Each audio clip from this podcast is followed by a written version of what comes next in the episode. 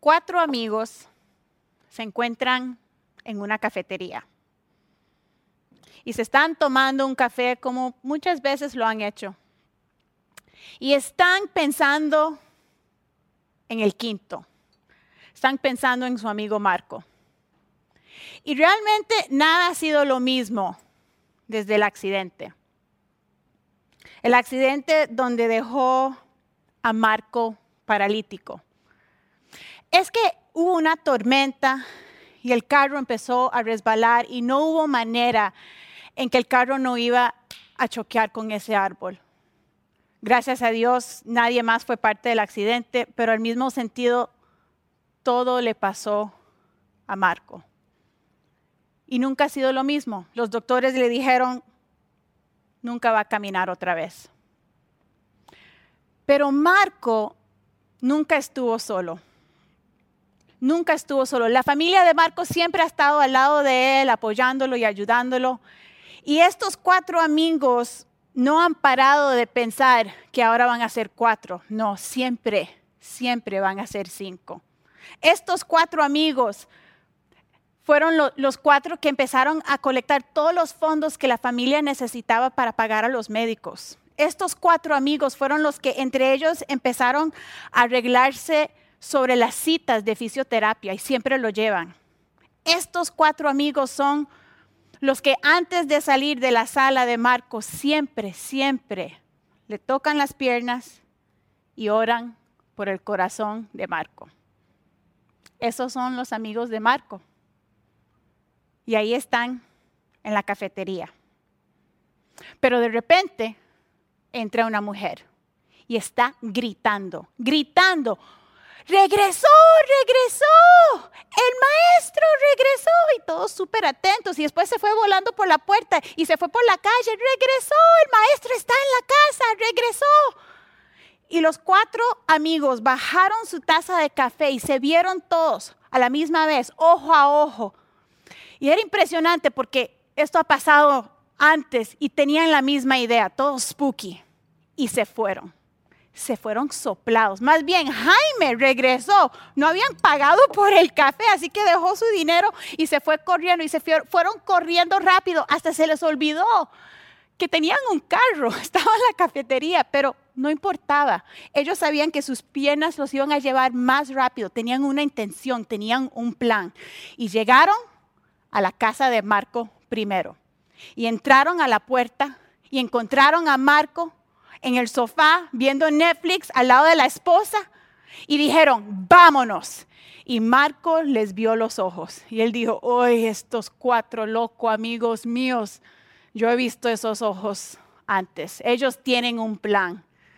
Y él ha aprendido que en vez de pensar de cambiar el plan o tener preguntas sobre el plan, mejor anímese y póngase en fila con el plan de estos amigos. Y los amigos empezaron, tomaron una cobija y cada cuatro, cada uno se, escogió en una esquina, levantaron a Marco, lo pusieron sobre la cobija, agarraron la cobija y se iban a ir corriendo. Y Marco solo, ok, ok, y los ojos, más bien, María, María empezó gritando, pero ¿qué están haciendo? ¿Qué pasó? ¿Qué pasó? ¿Para dónde van? Y Marco con solo los ojos le dijo a la, la esposa, le dijo, mi amor, no se preocupe, ellos tienen un plan esto había pasado antes, las aventuras que ellos habían tenido. Están corriendo y de repente me imagino que están pensando, uy, el carro hubiera sido una buena idea en este momento, pero no importa, se van corriendo. lo ven, una cobija, marco en el centro, y llegan, llegan a la casa del maestro. Pero tanta gente ya había oído sobre que el maestro había regresado y todos estaban alrededor de la casa. Jamás iban a poder llegar a la puerta o ver la ventana. Pero esos cuatro amigos no se iban a rendir del plan que ellos ya tenían formado en su mente.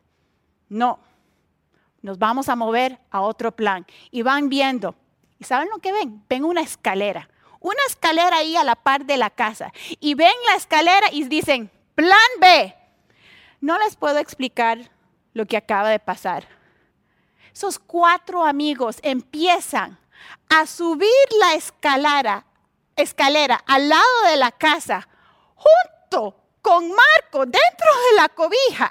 Llegan al techo, hacen un hueco y empiezan a bajar la cobija como en zinc, ¿verdad? Cada esquina va bajando, junto, junto, va bajando por el medio de la casa y después para al puro centro.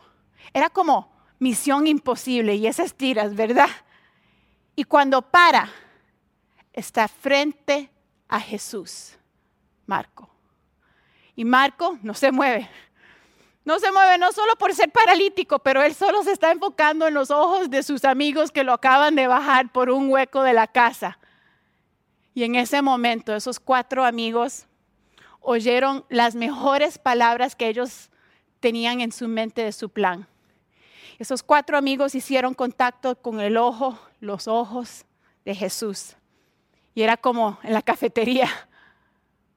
Y en ese momento Jesús dijo, en Marco, capítulo 2, versículo 5, al ver la fe de ellos, Jesús le dijo al paralítico, Hijo mío, tus pecados son perdonados. Y en el versículo 11 dice, ponte de pie, toma tu camilla y vete a tu casa. Y el hombre se levantó de un salto, tomó su camilla y salió caminando. Esa historia siempre me ha impresionado. Y no solo por la manera en que Jesús sanó al paralítico, porque eso fue súper impresionante, especialmente sabiendo quién estaba dentro de la casa. Pero por hoy lo que quiero enfocarme en es el amor, el ánimo, el respaldo que esos cuatro amigos eran por su amigo. ¿Han oído sobre ese hashtag, el hashtag de, couple goals, que es sobre, sobre los casados y cómo enseñan su amor? Tal vez están haciendo ejercicios juntos o a los 99 años siguen bailando juntos. Bueno, estos cuatro amigos para mí son como el friendship goal, el, el hashtag de meta de compas. La Biblia no nos da estos detalles que yo he creado en mi cabeza sobre estos amigos. No, nos habla sobre cómo empezó la, amistad o qué hicieron juntos o, la cafetería, por, por decirlo. Pero la Biblia y esta historia sí nos cuenta sobre amigos que bajaron a un amigo por un hueco en la casa a bajar, a estar al frente de Jesús. Y yo leo esa historia y yo oigo esa historia y yo digo, yo quiero amigos como ellos. Yo quiero amigos como ellos. ¿Y sabes qué? Tú mereces amigos como ellos también.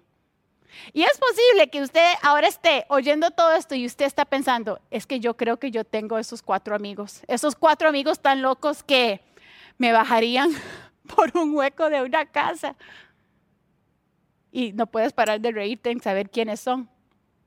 O es posible que estés oyendo esta historia y estás diciéndote, sabes que nunca he tenido amigos como esos.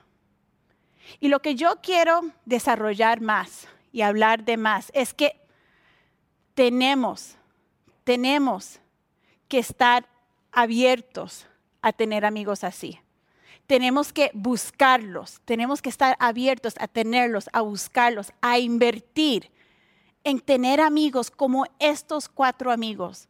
Porque si hacemos eso, vamos a ser más fuertes. Y vamos a poder enfrentar cualquier circunstancia como esta pandemia. En esta pandemia, las palabras distancia social han sido súper importantes es una forma que nos podemos quedar seguros que no nos vamos a contagiar y no nos vamos a enfermar y es algo súper importante y lo que necesitamos, ¿entendido? Pero al mismo sentido, es tan difícil para nuestra salud y nuestras emociones mental, porque necesitamos hablar con nuestra familia, necesitamos conectarnos con nuestros amigos. Así que esa parte ha sido como algo que hemos tenido que ser hasta más consciente o más intencional de tener al frente de nosotros para poder sobrevivir lo que estamos enfrentando todos, no solo aquí, pero en todo el mundo. Así que ustedes que se han juntado por metas de Zoom, buen hecho. Que se han hablado con amigos por Google Meet, buen hecho. Que se han tomado un café con un video de WhatsApp, buen hecho. Es necesario tener esa conexión y seguir siendo súper intencional. Yo misma, con mi esposo, tuvimos una llamada vía Zoom con unos amigos en California. Y fue en abril, en el medio de abril, fue un cumpleaños de un amigo. Y en medio de esa conversación, después de una hora que estábamos hablando, como estábamos enfrentando todo como familia, decidimos poner música. Traje los parlantes, los puse al lado de la computadora y empezamos a bailar. Empezamos a bailar. Cuatro parejas que no estamos al lado de, uno al otro, en cuatro casas, en cuatro totalmente diferentes ciudades, bailando. ¿Por qué? Porque de una forma estábamos buscando normalidad. Ok, ahora ustedes conocen que para mí la normalidad es bailando, pero ¿qué? Estamos buscando una conexión externa. Porque esa conexión es tan importante. De conectarnos, de decir, ¿sabes qué? Todavía estoy aquí aunque no estoy presente, no estás solo. Aunque no estoy presente, seguimos juntos. Todos esos hashtags que hemos visto en las redes sociales, pero la vida que viene detrás de eso son súper, súper poderosos. La Biblia y Jesús nos habla sobre qué importantes son las amistades qué importante es. Y no solo familia, porque familia es súper importante y lo tenemos que tener en nuestra vida, pero hay algo distinto, hay algo diferente que sale de nuestras familias. Y hay un proverbio, vean este proverbio, dice, el amigo verdadero se mantiene más leal que un hermano. Y saben que un hermano tiene que ser fiel. Un hermano debe de ser fiel. ¿Por, qué? Porque somos familia, somos sangre. Pero cuando eso sale de un amigo, eso es distinto, eso es diferente. Eso es un amor escogido. Eso es diferente. Nosotros no podemos escoger nuestra familia. No podemos decir, esta va a ser mi hermana y este va a ser mi, hermano. No, muchas veces también hasta trabajamos más intencional en seguir creciendo con nuestras familias y la relación que tenemos que tener. Y es súper importante. Pero al mismo sentido, lo que la Biblia y lo que Jesús nos está enseñando es que podemos hasta crecer individualmente si estamos abiertos a tener amistades, amigos amigas. Así que quiero hablar sobre dos enseñanzas. Dos enseñanzas hacia por qué debemos de tener amigos y poder debemos de ser abiertos a las amistades. La primera, somos creados a no estar solos. Más bien, es una necesidad básica que para nosotros queremos ser parte de un grupo, queremos ser parte de un sitio. Hasta cuando éramos jóvenes, ¿verdad?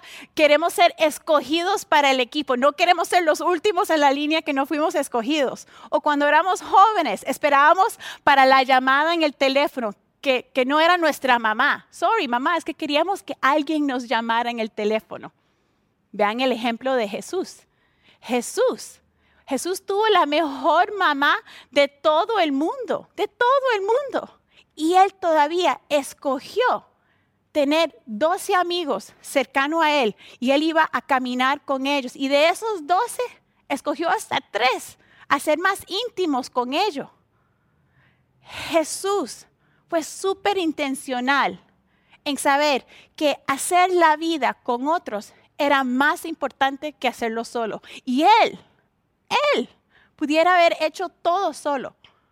Pero en vez, él tuvo amigos alrededor de él, se rodeó de amigas.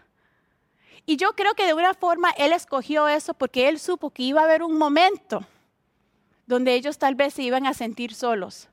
Él supo lo que iba a pasar y que ellos tal vez iban a tener sustos o miedos. Así que él les dijo, amigos, siempre estaré contigo, nunca vas a estar solo, siempre estaré contigo. Pero también les dijo, ámense unos a otros, tal como yo los he amado. Ustedes deben amarse unos a otros. En estos días de, de cuarentena tuve una amiga que oí que algo había pasado, así que decidí conectarme con ella y llamarla, mandarle un mensaje. Y le dije, ¿qué pasó? Y de repente empezó a llorar. Y lloró y lloró y no paraba de llorar. Y de repente dijo, ¿sabes qué? Yo ni sé por qué estoy llorando, pero supe que tenía que llorar con alguien. Y yo dije, llore. Y empezamos a llorar juntas. Nadie, nadie se debe de sentir solo. La segunda razón que debemos de estar abiertos a nuestras amistades es otros nos enseñan quiénes somos. Otros nos enseñan quiénes somos. Aprendemos de realmente quiénes somos nosotros de nuestras amistades. ¿Por qué? Porque una amistad real requiere que enseñemos nuestras caras reales, nuestras vidas reales, nuestros pensamientos reales. Y yo creo que en esta cuarentena, en esta pandemia, de una forma hemos tenido que ser más honestos con, nuestras amistades, con nuestros amigos. Hemos sido más honestos en las conversaciones porque hemos dicho, yo sé que no soy la única que lo he dicho, yo he dicho, no quiero ser la maestra de mis hijos. Hemos dicho, yo amo a mi familia, pero ya no quiero estar con ellos. O muchas veces también hemos dicho, ¿sabes qué? Estoy asustada. No hemos dejado que otros, no podemos dejar que otros realmente no nos conozcan. Tenemos que ser muy conscientes de las máscaras y diferentes personajes que muchas veces hemos puesto al frente de gente y yo creo que sí hemos aprendido de ser mucho más vulnerables durante este tiempo y debemos de seguir en eso, de hablar sobre lo bueno y lo malo, lo fácil, lo difícil, hablar sobre qué realmente nos preocupa y qué nos da miedo. Jesús dijo esto, no hay un amor más grande que el dar la vida por los amigos. Eso es un amor escogido. Eso es un amor escogido. Ese es un amor que dice, yo quiero darte vida. En amistades alguien te quiere llenar la vida, te quiere ayudar la vida. Y si no dejamos que otros entren a nuestras vidas, no vamos a sentir ese amor. Ese amor tan puro que Jesús hizo para nosotros, pero que también nuestras amistades pueden hacer para nosotros. Tuvimos otra llamada en Zoom con cuatro parejas diferentes de, las del baile. Y estábamos hablando con, cada uno y viendo cómo están y especiando cómo lo están pasando en su casa. Y vimos que una realmente no se estaba conectando, no, no, estaba conectando los ojos, se estaba levantando muchas veces de la llamada. Sabíamos que estaba oyendo, pero no estaba interactuando con nosotros. Así que de repente mi esposo dijo, ¿estás bien? Y en ese momento, ella vio hacia la cámara y dijo, ¿sabes qué? No, no estoy bien. No estoy bien porque me siento muy mal, estoy pensando esto, tengo preguntas sobre esto. Y empezó a hablar sobre su corazón y diferentes ansiedades que ella estaba pasando y tiempos realmente muy oscuros. Y de repente alguien, otra pareja del mismo grupo empezó a hablar y ella dijo, ¿sabes qué? Yo creo que usted tiene que hablar con alguien. Y yo creo que usted tiene que hablar con alguien porque yo tuve que hacerlo. Usted está pasando por lo mismo que yo pasé. Y es posible que hasta tengas una depresión. Y fue una conversación muy difícil, muy dura, pero al mismo sentido fue algo muy especial y muy puro y muy lleno de amor porque de repente la conversación todo cambió y era decir, yo te veo. Yo te veo, yo te quiero ayudar. Yo quiero ser un amigo. Yo quiero que tu vida, vida sea diferente. No tienes que estar en esto sola. Es tan importante en nuestras amistades. Ser un amigo es dar un espacio para que otros conozcan quién realmente somos. Y sabes que ese espacio o ese paso de entrar puede ser súper temeroso, sí. Pero la ventaja, lo bueno que puede salir de abrir nuestros corazones y hablar con nuestros amigos sobre algo que estamos pasando, ese espacio es súper importante. Vean esto. Cuando te dejas ser escogido como amigo, tienes la oportunidad de realmente ser conocido. Creo que hemos aprendido que tenemos que ser intencional en nuestras amistades y no debemos de bajar en eso. Seguir conectando. Vamos a ser mucho más fuerte con eso. Así que una meta. Una meta para esta nueva normalidad. No sé cuándo va a empezar o tal vez ya ha empezado. Aquí va la meta. Mujeres.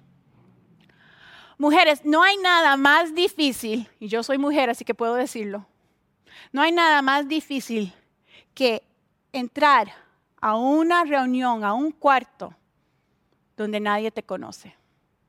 O peor, a una reunión donde todas las otras mujeres se conocen y usted no es conocida. No dejemos que nadie se siente sola es impresionante que yo creo que mujeres, nosotras podemos ser unas de las más difíciles en dejar que otras se sientan invitadas. Pero ¿sabes lo que sí hemos aprendido? Que somos más fuertes juntas. No dejemos que nadie se sienta sola. Y hombres, seamos honestos, es mucho más fácil hablar sobre lo superficial que estamos pasando. Pero cuando ustedes se abren y hablan sobre los sustos o dificultades que ustedes mismos tienen, son más conocidos. Van a saber exactamente quién tú eres. Y con conocimiento viene crecimiento. Con conocimiento viene crecimiento. ¿Y saben qué? El al revés sirve también. Esta meta para hombres, esta meta para mujeres, eso es muy importante. Jesús nos dejó con un mandamiento nuevo. Él dijo, amen a Dios y amen a otros. Él supo que cuando nosotros primero amamos a Dios naturalmente, fuera de nosotros vamos a empezar a amar a otros. Y esto es una forma de amar a otros y también dejar que otros, otros nos amen a nosotros. Cuatro amigos bajaron a su amigo por un hueco del techo para estar al frente de Jesús. ¿Quién vas a bajar por ese hueco? ¿Quién te bajaría a ti? con Dios y otros podemos sobrevivir cualquier cosa. Más bien, cualquier pandemia y salir más fuertes.